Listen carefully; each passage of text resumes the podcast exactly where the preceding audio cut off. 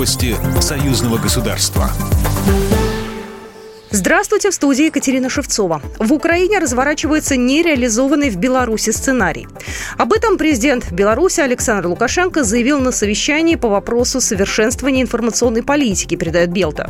Глава государства отметил, что коллективный Запад пытается воздействовать на Беларусь с использованием психологических операций и методик влияния на сознание людей.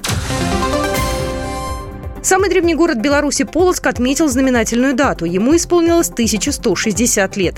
Председатель Совета Республики Наталья Качанова приняла участие в праздничных мероприятиях и стала почетным гражданином Полоцкого района. Своя малая родина, она у тебя в сердце.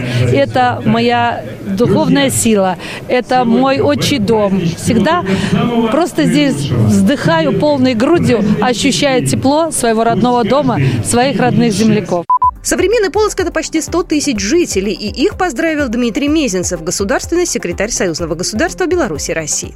Всех полочан, конечно, с праздником, с возможностью осмыслить удивительную историю этой земли на протяжении больше тысячи лет. И очень значимо и важно, что мы именно сегодня говорим о новом этапе российско-белорусских отношений.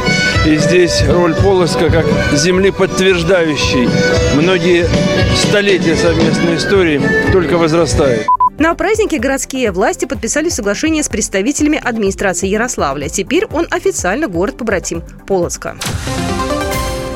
Союзные депутаты обсудят вопросы подготовки и проведения мероприятий союзного государства в социальной сфере. В Минске второго июня состоится заседание комиссии парламентского собрания по социальной и молодежной политике, науке, культуре и гуманитарным вопросам. Депутаты рассмотрят вопросы подготовки к проведению мероприятий союзного государства по профилю деятельности комиссии в две тысячи двадцать втором году.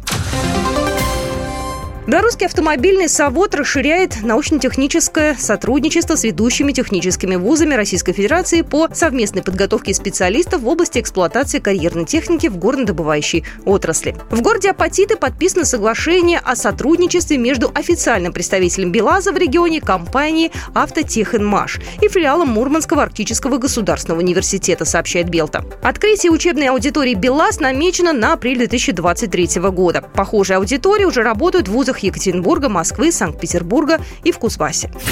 Программа произведена по заказу телерадиовещательной организации Союзного государства. По вопросу размещения рекламы на телеканале «Белрос» звоните по телефону в России четыреста девяносто пять шестьсот тридцать семь шестьдесят пять двадцать два. В Беларуси плюс триста семьдесят пять сорок четыре семьсот пятьдесят девять тридцать семь семьдесят шесть. Новости Союзного государства.